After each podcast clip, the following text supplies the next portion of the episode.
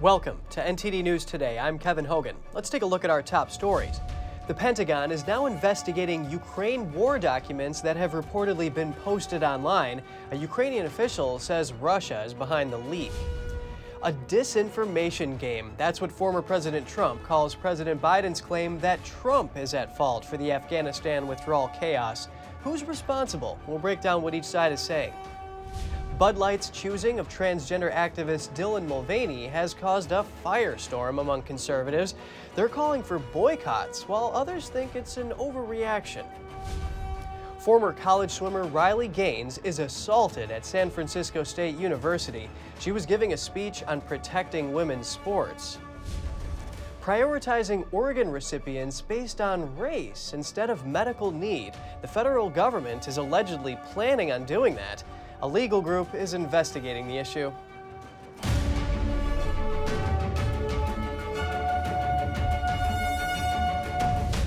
The U.S. is investigating a purported leak of classified military documents. A Pentagon official says what appears to be screenshots of classified U.S. and NATO military information about Ukraine are circulating on social media.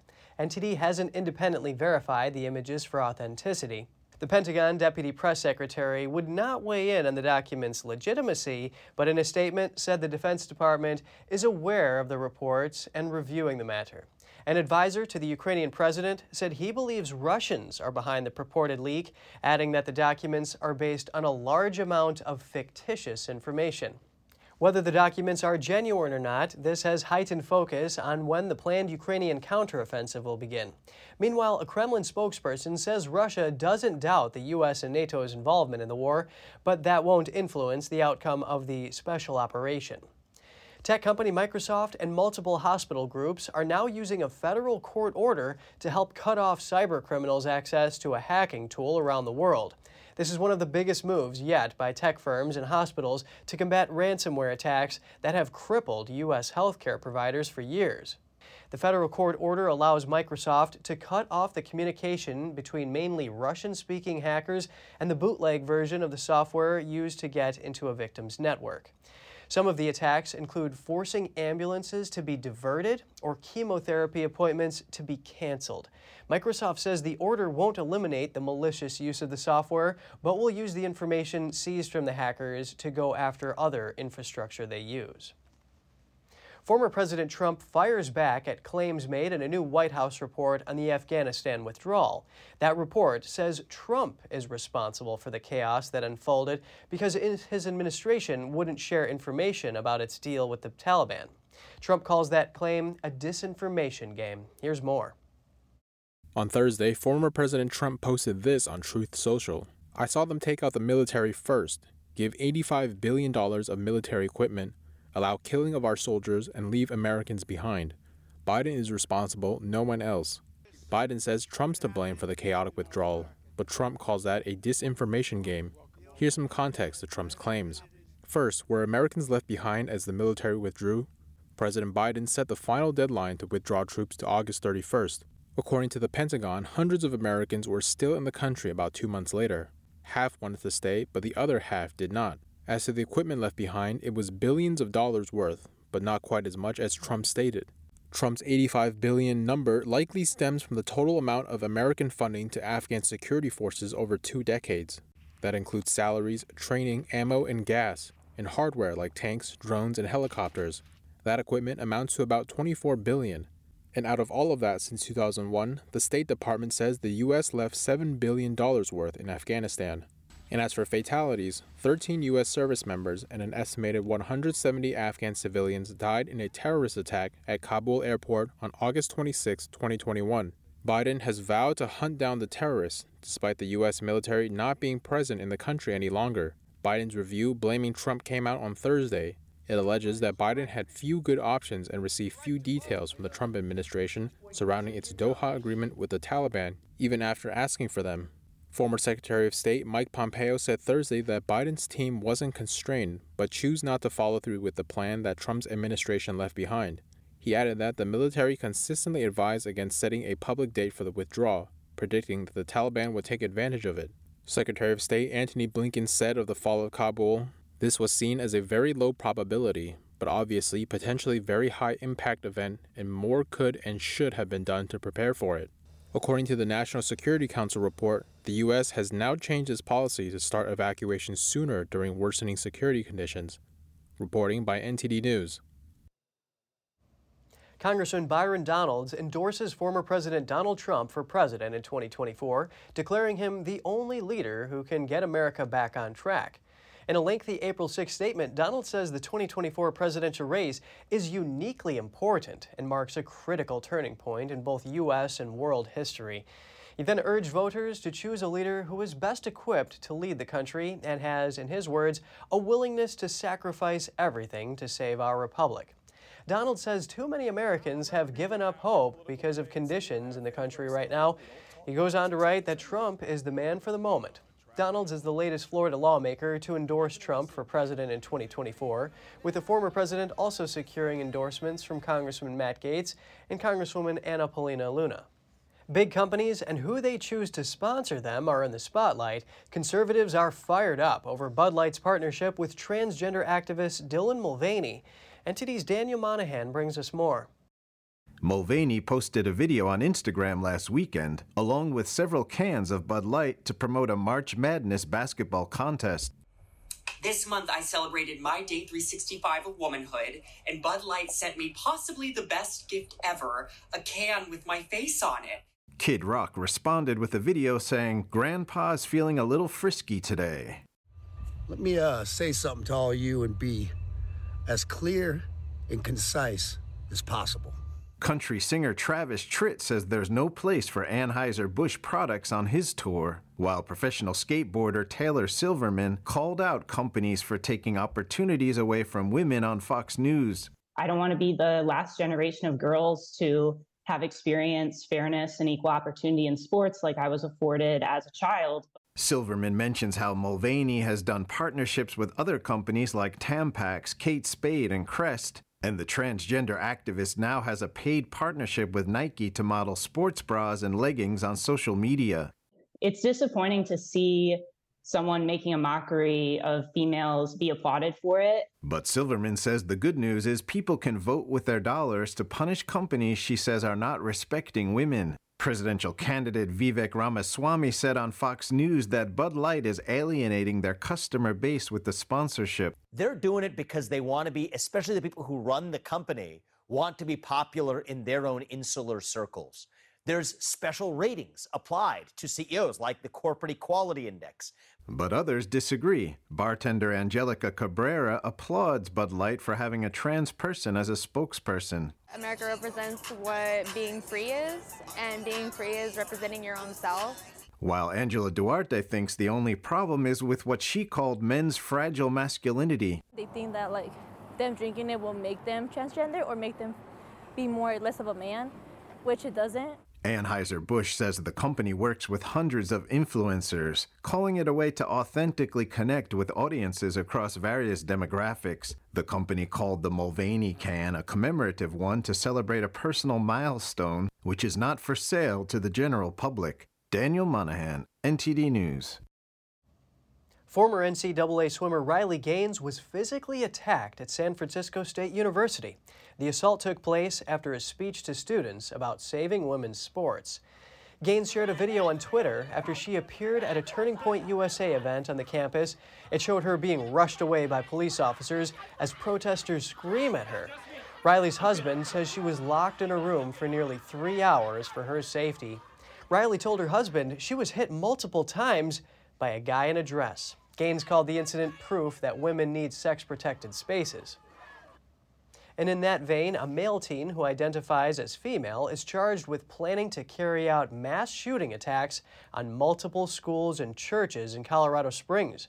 19 year old William Whitworth identifies as Lily and is currently in a county jail. Arrest records obtained by local news outlets show Whitworth previously attended three schools in Colorado Springs over a two year period. The teen allegedly made multiple references to school shootings and even threats. A family then contacted the local sheriff's office with concerns. Law enforcement officials confirmed that the student had been planning a shooting for months and had a lot of knowledge about how to carry it out. Schools and colleges across the U.S. could soon be forbidden to enact outright bans on transgender athletes. That's if a proposal released yesterday from the Biden administration goes through. The proposed rule would become enshrined as a provision of Title IX if finalized. That's a gender equity law enacted in 1972. No school or college that gets federal funding would be allowed to impose transgender bans. Sports teams would be allowed certain limits, such as eligibility rules around fairness in competition and injury reduction. The proposal comes the same day the Supreme Court temporarily struck down West Virginia's ban on transgender athletes. That's until legal battles over the state's law are decided. At least 16 states have bans in effect covering high school sports. Some also extend to club or college sports. The Biden administration's proposal must go through a lengthy approval process. It's almost certain to face legal challenges. A new bill would allow parents in Kansas to remove their children from lessons on LGBT topics. Parents would be able to choose an alternate activity for their K through 12 kids. This if the lessons don't align with their beliefs, values, or principles. The Republican House and Senate have both passed the bill and now goes to the desk of Democratic Governor Laura Kelly. Many states have recently passed laws to fight left wing subject matter in classrooms around the country. Conservative lawmakers have called lessons on LGBT topics and critical race theory indoctrination. CRT teaches that white people are inherently privileged and that non white people are inherently oppressed.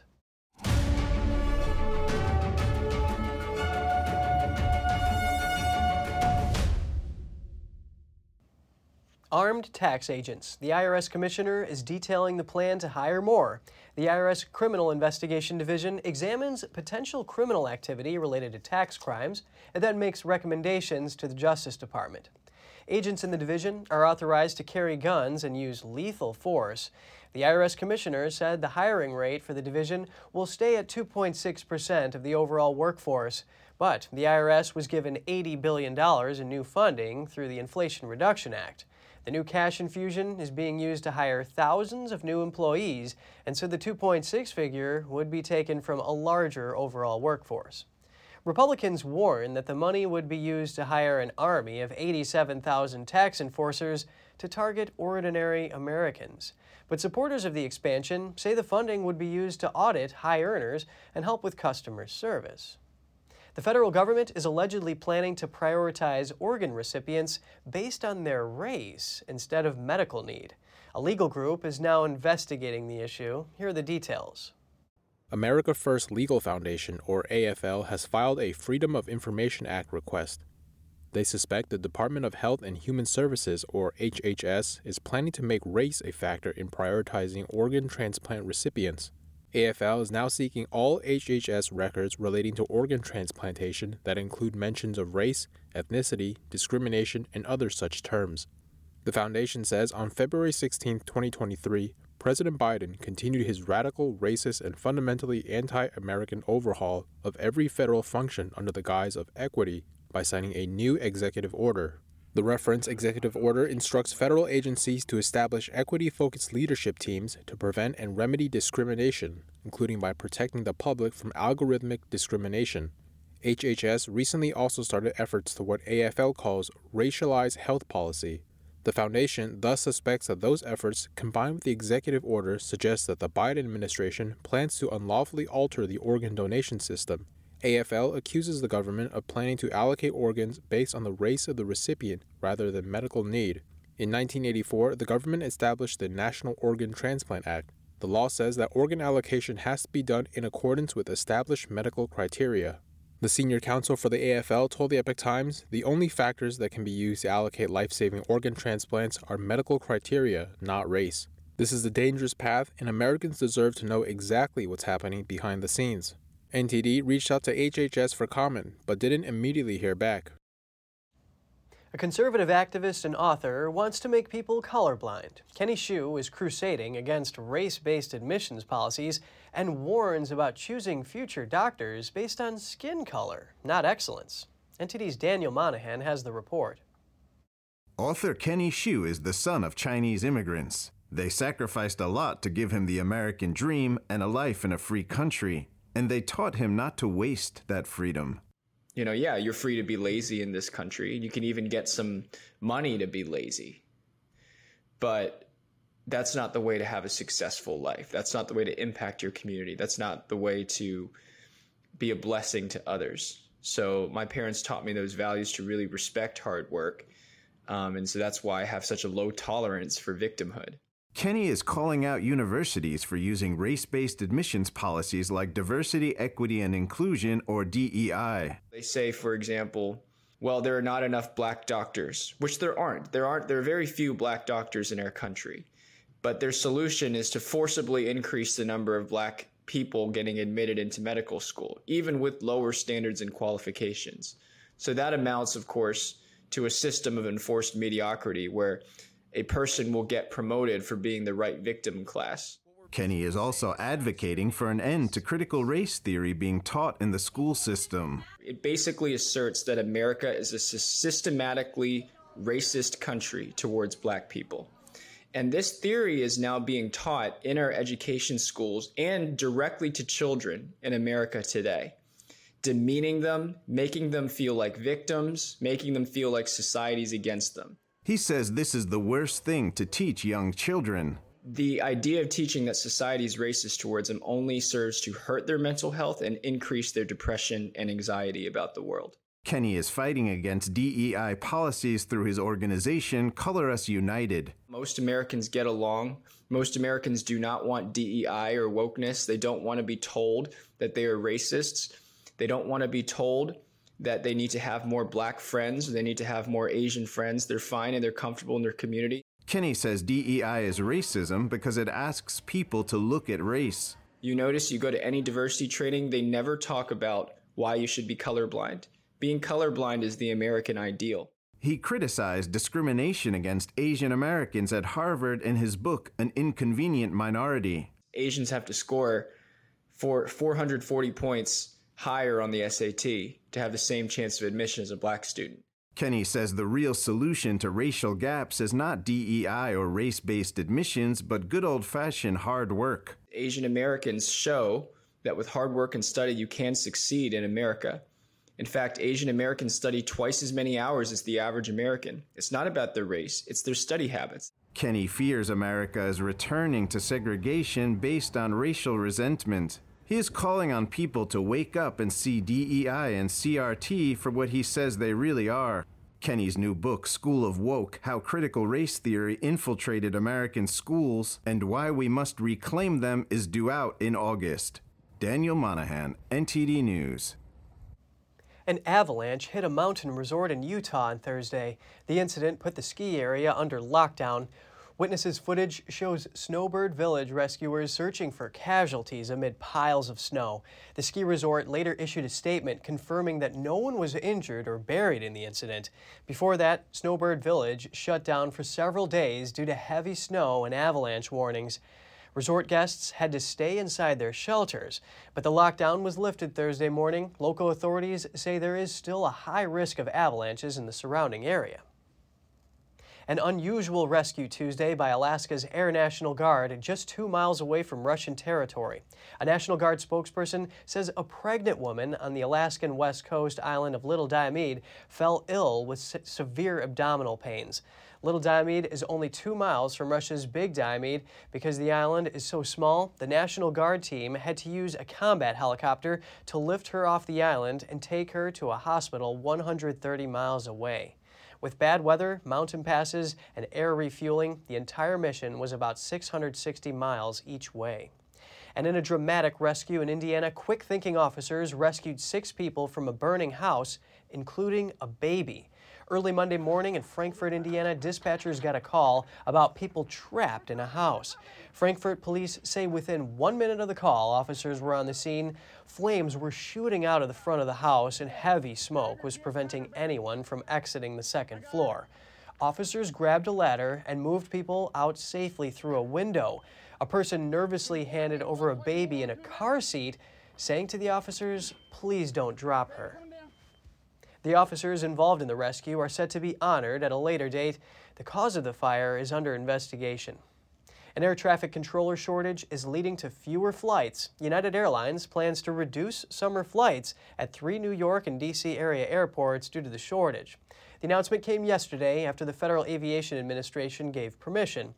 Starting next month, daily departures from Newark Liberty International Airport will be reduced from 438 to just 408 on peak summer travel days. Daily flights between Newark and Ronald Reagan Washington National Airport will drop from 18 to 10, while New York LaGuardia Airport to Washington Dulles International Airport will see daily departures decrease from 9 to 6. In many cases, United will fly larger aircraft to minimize disruption to passengers, but more flights could be cut beginning in June. Earlier this week, American Airlines announced it would join other major carriers in temporarily cutting some New York City area flights. And just ahead, the U.S. is ramping up weapons delivery to Taiwan. Congressman Michael McCaul made the pledge during his visit to the island. European leaders visit China and urge Chinese leader Xi Jinping to help end the war in Ukraine. We'll have the details soon when we return.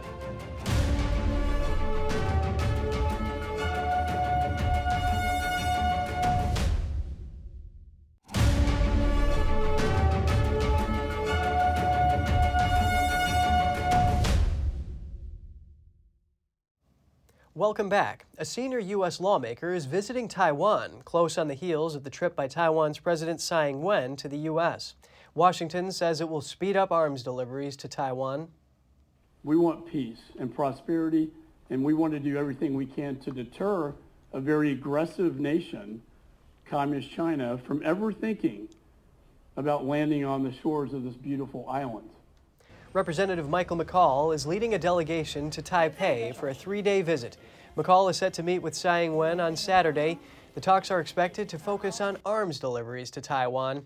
While Washington has signed off on arms deals, the deliveries are facing massive delays. That's because manufacturers are shifting supplies to Ukraine as part of support against the Russian invasion.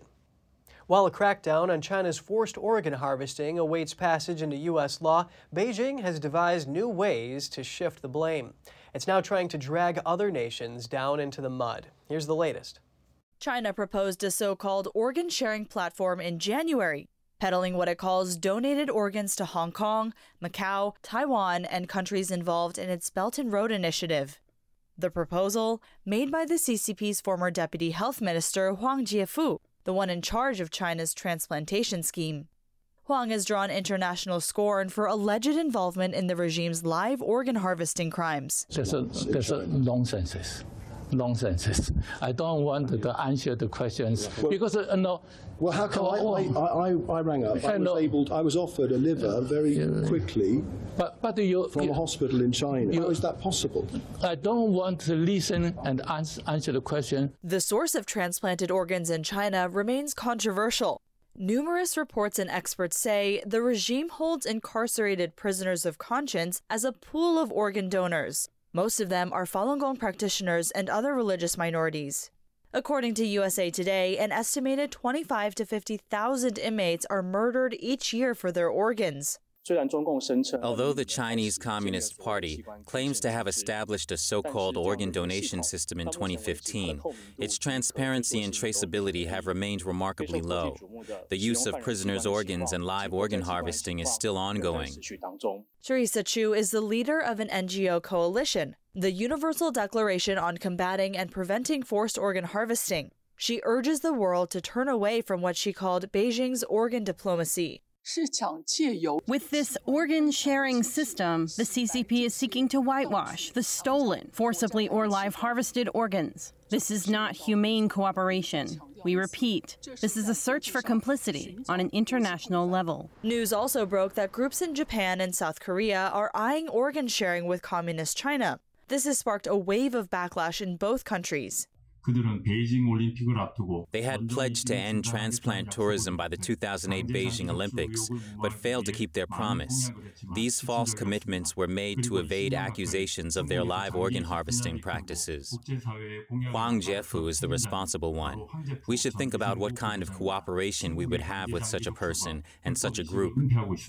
If we join China in organ sharing, it would mean more demand, and more innocent Chinese people will be involved.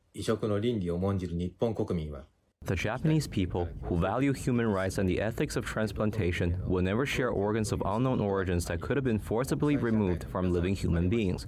The international community must not participate in the most heinous crime in human history.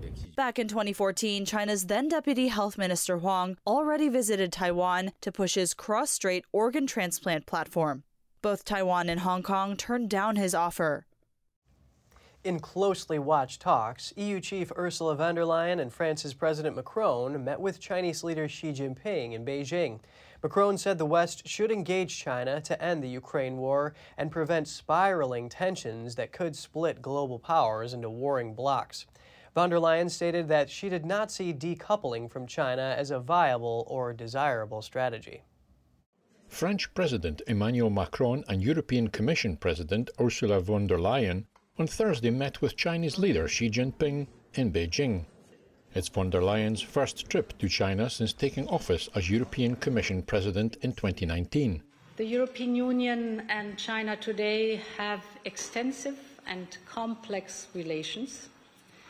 How we manage these relations will be a determining factor for our future economic prosperity. This is why I do not see decoupling from China as a viable or desirable strategy, but equally, I do see a number of risks that Europe needs to address. Macron said Europe must resist reducing trade and diplomatic ties with Beijing. He's travelled with a 50 strong business delegation, including Airbus and nuclear energy producer EDF. Our approach is not anti Chinese, it's pro European. I think us Europeans want to trade with you by respecting that the Chinese leader has pro China determinations. We want to trade and develop things with pro European determinations. Deep down, Europe is a huge market, a power, but it's also a power that wants to develop its industry and to protect its key sectors. Macron and von der Leyen traveled to China in a show of European unity and in support of Ukraine in the face of Russia's invasion. Von der Leyen said she warned China not to send arms to Russia. And I want to be very clear on that one that arming the aggressor is a clear violation of international law. It's the aggressor, and he should never be armed. And this would indeed significantly harm the relationship between the European Union um, and China. Macron arrived in Beijing late on Wednesday, one day earlier than von der Leyen. He urged Xi to reason with Russia and help bring an end to the war in Ukraine. The Russian aggression in Ukraine has dealt a blow to this stability. It ended decades of peace in Europe. I know I can count on you. Moreover, under the two principles I've just mentioned, to bring Russia to its senses and everyone to the negotiating table. The EU leaders' visit to China comes after years of souring relations with Beijing over issues including accusations of rights abuse in Xinjiang, a stalled investment pact, and China's reluctance to condemn Russia over its Ukraine invasion. Russia has arrested a U.S. citizen on espionage charges. Evan Gershkovich is a Wall Street Journal reporter. Western leaders and the reporter's colleagues say he's not a spy. So who is he? Here's more. Evan Gershkovich, the Wall Street Journal correspondent Russia has arrested on spying charges, has reported on Russia for six years. He's a fluent Russian speaker, an American born to Soviet emigres, and raised in New Jersey. His reports examined the fallout of Moscow's war in Ukraine and how it was changing Russia, and friends say he knew that was risky. Gershkovich has pleaded not guilty. This was the reaction from the White House. This espionage charges are ridiculous. The targeting of American citizens by Russian government is unacceptable. We condemn the detention of Mr. Gershkovich in the strongest in the strongest terms. Gershkovich joined the journal just as Russia invaded Ukraine last year.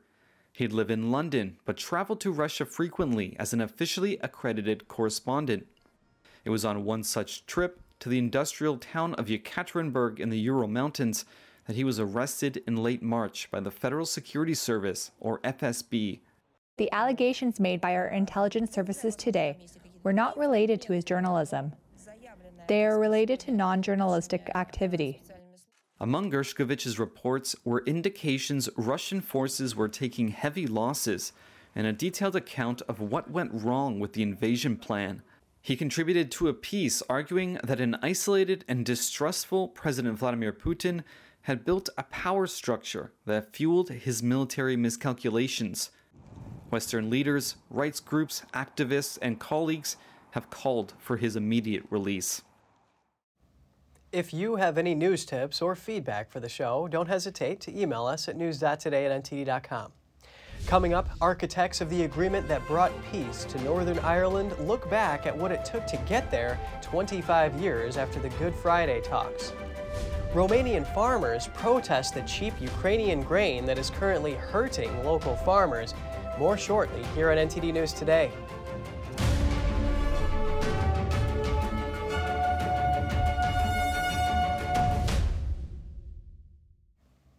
President Biden is planning to visit Northern Ireland, but authorities are preparing for a potential terrorist attack that they warn could happen. We're now dealing with a, a, severe terrorist threat, which means an attack is highly likely right across Northern Ireland. The other issue, of course, we're dealing with, uh, it's hugely important for us, is Operation Rondoletto. That's the policing operation which wraps around all the Good Friday Agreement events, which start clearly with the visit uh, of the President next week. Northern Ireland police say they are preparing for the worst. The police service of Northern Ireland confirmed it received credible information that dissidents were planning significant violence on Easter Monday, a day before Biden's highly anticipated visit to the country. Officers are now being moved to frontline duties on longer shifts to counter any potential threats. Chief Constable Simon Byrne says the force is using a policing strategy that hasn't been used in years and it reflects the exceptional circumstances. Irish dissidents traditionally mark the anniversary of the 1916 Easter Rising Rebellion against British rule on Easter Monday. Biden is set to visit Belfast on Tuesday to mark the 25th anniversary of the signing of the Good Friday Agreement, the Northern Ireland peace deal that brought an end to 30 years of fighting. That deal potentially saved thousands of lives. It was crafted in April 1998 by then Prime Minister Tony Blair and his Irish counterpart Bertie Ahern. Today, the former leaders hope that it can inspire a route out of today's deep political deadlock. Ahead of the 25th anniversary of the Good Friday Agreement, some of its architects remember the back and forth negotiations that led to one of the most significant peace deals of the late 20th century. So when we turned up in, in Belfast that, that, that April, the thing was in a state of collapse. So I didn't think we would get an agreement. And throughout the, the course of the next days as we negotiated, through the day and then through the night, or most of the night, it, it would be, sometimes it would be on and sometimes it would be off shortly before it was announced it was off and then we put it back on again but it was it was an extraordinary roller coaster many unionists would not talk directly to representatives of Sinn Féin the political ally of the IRA and instead used Blair and his Irish counterpart Bertie Ahern as middlemen Ahern said the pressure and dilemma was huge. It wasn't so much worried that you know, if we didn't do an agreement, because nobody really expected that we would finalise it. Um, I was hopeful, but nobody expected. But I was worried about what the consequences of that were. And I think, I think we all agree, um, all the parties and the governments agree, that if it had been a failure, um, the, the, the violence would have, you know, started again at, at, at a, a fairly intense level. I think, unfortunately, that was inevitable. Ahern said David Trimble, the key unionist leader, drafted a letter to Blair saying the talks were over. Huge difficulties on North South. I mean, they, they, the famous John Taylor one, which is the normal quote, I wouldn't touch you with a 45 foot barge pole. So that created huge problems on the week of the talks. Finally, the historic agreement was struck on April 10th between Irish nationalists seeking a united Ireland and pro-British unionists wanting to remain part of the UK. You know, the, the media were outside, the pressure was building, and in a funny way that helped because people thought, look, this really is an historic moment, so you make it work or you don't, and now's the time to do it. The Good Friday Agreement has largely ended three decades of sectarian violence that killed 3,600 people. Gerry Adams was another key player in the 1998 talks as head of the political wing of the IRA. I was reading that half a million people have been born since the Good Friday Agreement was agreed. So that's half a million people, un unless they've had personal or family experience of the conflict, know nothing about it uh, at a personal level. So that's, that's also a great boon. And a space has been opened up where people can uh, moderate our differences politically. While the peace deal has transformed the region, politics has been on life support for much of the period. Brexit has plunged the Northern Irish politics into a state of near permanent crisis. Some warn that the year long boycott by the Democratic Unionist Party could prove a fatal blow for power sharing. But Blair said the crisis will resolve itself eventually. Old disputes which revolve around Catholic, Protestant, you know, nationalist, unionist, in a, in a way, in a, in a modern world, it should be able, they should be able to be resolved reasonably peacefully, but also with a, with, with the knowledge that what you can do together is so much more than if you divide on sectarian lines. But the agreement has its shortcomings too. Besides the political crisis, more than 90% of schools in Northern Ireland remain segregated along religious lines, as is housing in many areas. Thousands of farmers across Romania are protesting over the impact of Ukrainian grain imports on prices. They're urging the European Commission to intervene. In the capital, Bucharest, about 200 farmers protested outside the European Commission's local headquarters. Their signs read, We respected EU rules, but EU ignored us. The head of the Romanian Associations of Farmers says the protest is about unfair competition in the European community. Anger is rising among farmers in Central and Eastern Europe over a flood of cheap Ukrainian grain imports that are exempt from customs fees until June 2024. Ukraine had shipping ports blocked following the Russian invasion, but now the country uses alternative shipping routes through Poland and Romania and is aided by the EU.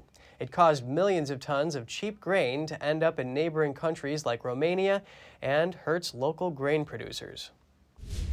Coming up, you could soon take a taxi ride without a driver in San Francisco.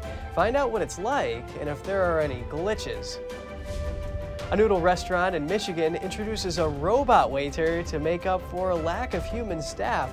The robot greets guests, delivers food and drinks, and even busses tables. Stay tuned for more on that when we return.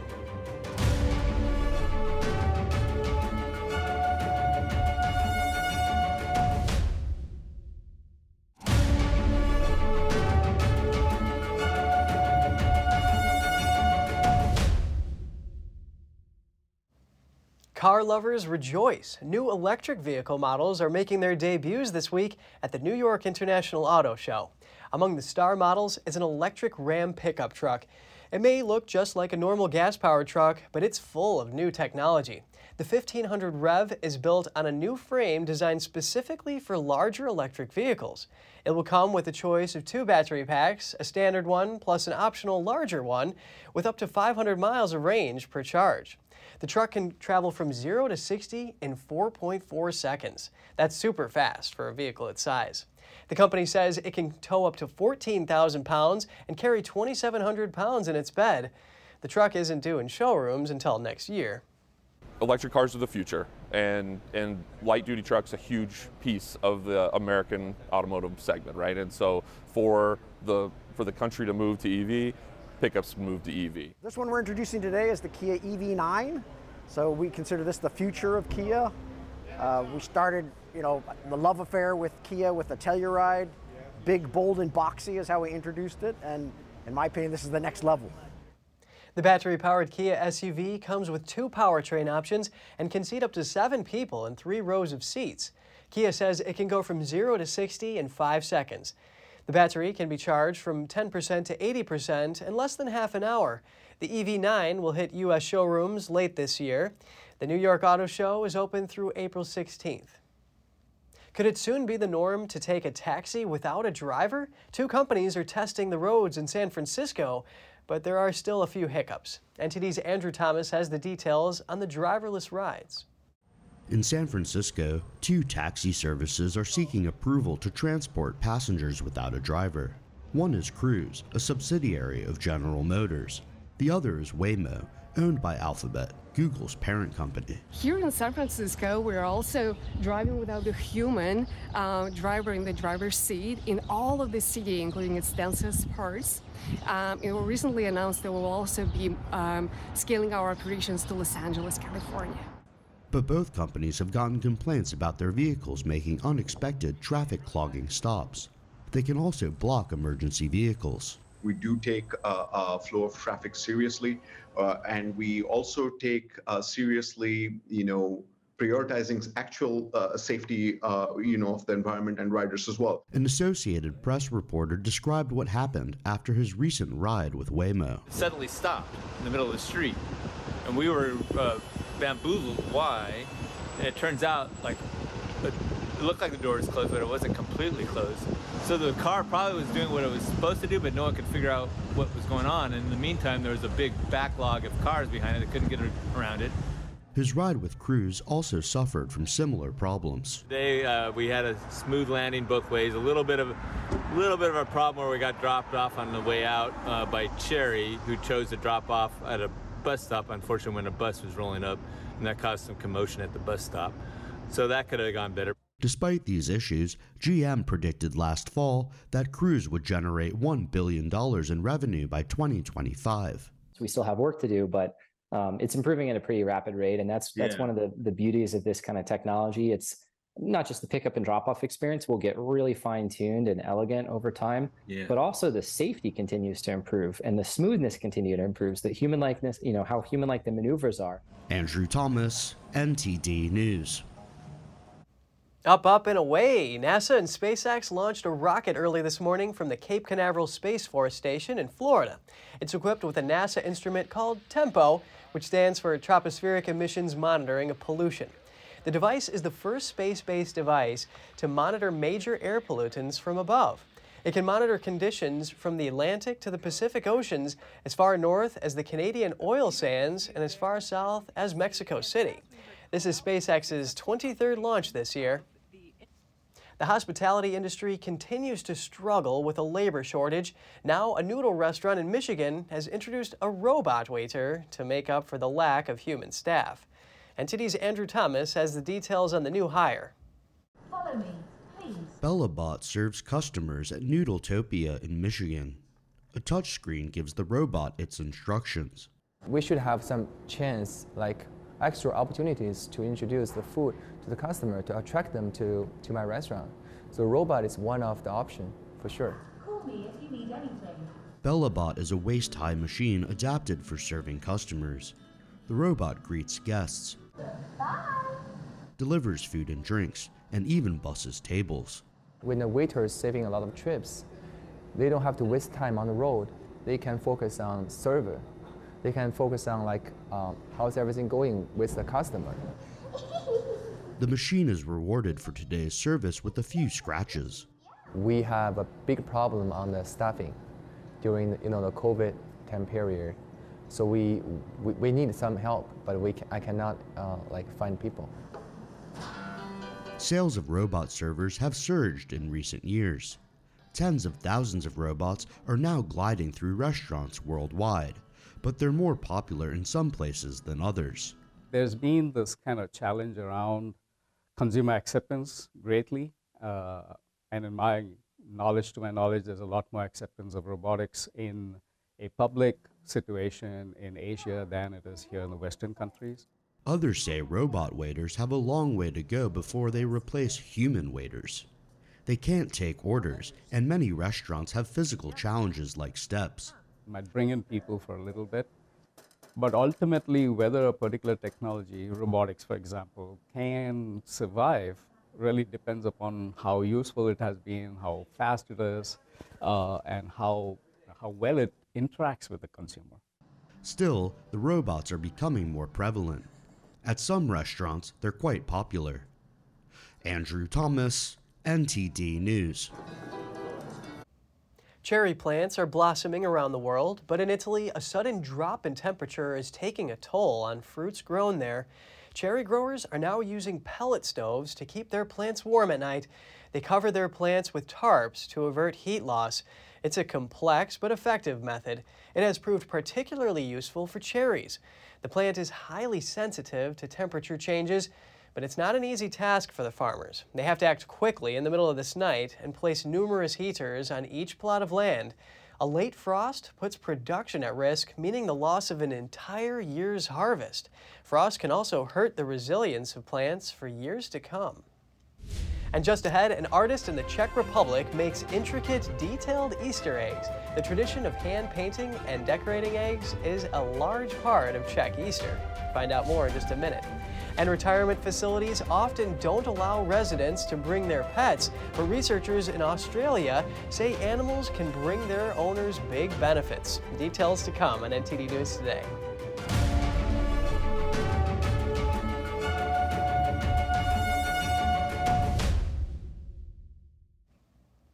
In the Central American city of Antigua, Guatemala, Catholics are celebrating Holy Thursday with a massive procession. Antigua is home to the largest Easter procession in the world. This year, a team of Catholic faithful, draped in purple cloaks, carried a huge float through the streets. On the platform sat a statue of Jesus and his cross. The parade marked the beginning of Easter activities in the city. It's a tradition brought over by the Spanish missionaries. The city has been celebrating Easter this way since the 16th century. After three very difficult years, I think people today feel very excited and are involved with their traditions. These celebrations are processions and a time to share with the family. Holy Thursday is the time Christians commemorate the Last Supper. It precedes Good Friday, the day that marks the crucifixion and death of Jesus. The traditional Good Friday parade also rolled out in the German town of Bensheim. Local Italian communities acted out the crucifixion of Jesus. Hundreds gathered in the streets of the small town south of Frankfurt.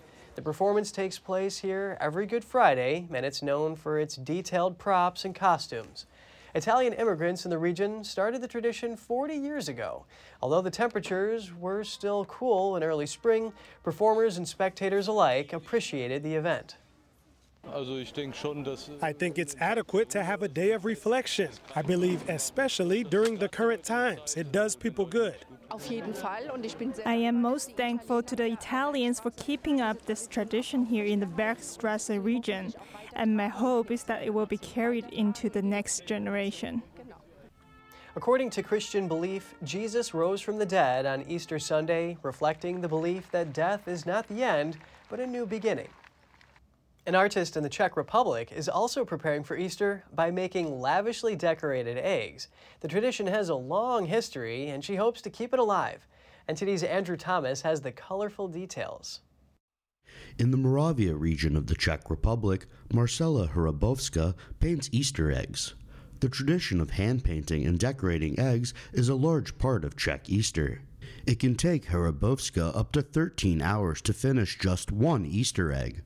Various materials can be used for decorating, such as watercolors and onion peels. Originally, artists used whatever materials were available. People were using what they found at home and near their home. Straw was for free. Since wax costs money and Hana was not a rich region, that's why this technique developed there. They were using home resources. There are many Easter egg decorating techniques. The more elaborate ones require a certain level of skill. Hrabovska uses straw to decorate her eggs. I use the straw decorating technique. It's called Hana Easter eggs. But in the course of time, as people were moving and carrying this tradition with them, it spread to the Brno region and even to Prague. Whenever people like this technique and they do it with love, then they carry it with them. The trick is to soak rye in warm water, slice it in half, and scrape the pulp. The remaining pieces are cut into different shapes. Then they're glued into patterns over the egg. The usual designs are geometrical patterns or Christian symbols. Eh, egg decorating is a very old thing because it was used as a gift not only during Easter but also for human graves. In a nearby archaeological site, one was found that dates back to the year 380. So egg decorating is a very old technique. From her home, Hrabovska has decorated hundreds of Easter eggs. She sells them in local markets and exhibits at workshops. Easter is on Sunday, April 9th. The Easter Bunny is expected to make a brief appearance. Andrew Thomas, NTD News. With Easter Sunday just a bunny hop away, we take a sneak peek at how the White House is all dressed up in Easter decorations for the occasion. A canopy of colored butterflies hangs gracefully above the heads of visitors, and wing decorations are dangling from thin wires. And the First Lady's commemorative egg collection is sure to impress those enamored with the tradition. This year, the First Lady is proud to display eggs designed by students from all 56 states and territories. Some of the egg themes include family, spaceships, and hot air balloons. Elderly people in care facilities are often forced to leave their pets behind, but researchers in Australia say the animals could bring benefits. NTD's Andrew Thomas has the details. Six year old Molly is curled up with her 89 year old owner, Barry Britton. He can't imagine life without her here at Westmead Uniting Retirement Home. A dog gives you uh, love all the time. It doesn't matter if you rouse at them, they still love you. and uh, I would uh, not like to be here without her. Dr. Janet Young is a researcher at the University of South Australia. Young is already setting up a project putting cats in care homes. She says the animals help ease residents' loneliness, stress, anxiety, and depression. But only roughly a fifth of retirement homes in Australia allow pets. So there's a reason why it's not happening. It's because it's complicated. It's because of at that point, people's human needs are really complex. So it's a difficult thing. It's a difficult nut to crack, but it is possible and it is important. Going into an aged care facility is not an easy decision for older people. Letting go of a beloved pet makes the transition even harder. It's it's you're adding layers of grief and loss to what's already a really a really sad time for people, and not just taking you're not just adding those layers of to, of, to grief and loss. You're actually taking away a resource that could actually be beneficial for people at that time. Kathy Webster is also a resident at Westmead Uniting. The 73 year old and her husband believe their dog Muffin keeps them happy and active it is a commitment. I mean, she wakes up and says, Hello, I need my walk, you know, mm-hmm. and so we have to get up, which is good for us because we have to get up and do what yeah. we have to do, which is get up and walk, get our walking shoes on, and off we go in the morning. Young says the barriers to bringing animals into care homes are more concerned with cost than with hygiene. She also believes pets can make residents less likely to use expensive services and drugs. Andrew Thomas, NTD News. That's all for today's program. I'm Kevin Hogan, NTD News, New York City.